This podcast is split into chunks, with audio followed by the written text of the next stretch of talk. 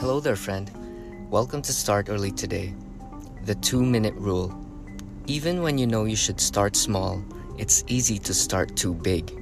When you dream about making a change, excitement inevitably takes over and you end up trying to do too much too soon.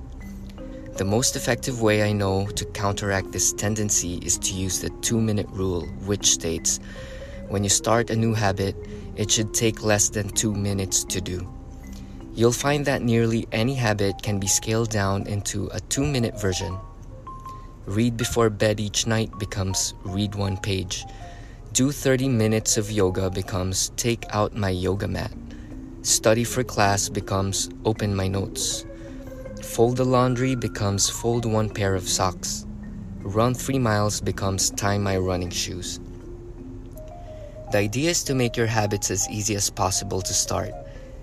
Anyone can meditate for one minute, read one page, or put one item of clothing away.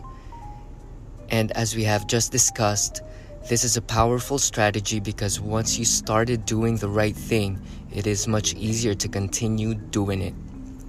A new habit should not feel like a challenge. The actions that follow can be challenging, but the first two minutes should be easy. What you want is a gateway habit that naturally leads you down a more productive path.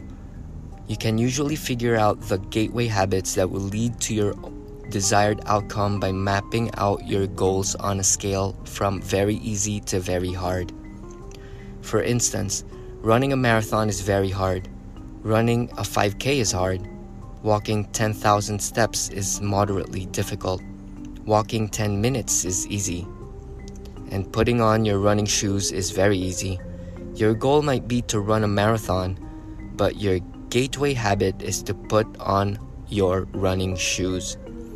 That's how you follow the two minute rule.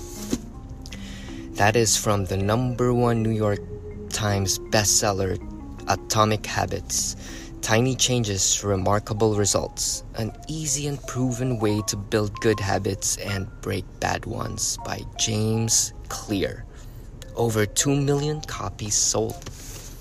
So I find this strategy uh, very effective. You just take the first step, putting the shoes on and laying the mat. That's all you need to do. And then momentum will take place. So, hope this helps you. Hope you can apply it in your day with your goals. And always know that it's always best to start early. May the power be with you. This is your friend Paolo, and namaste.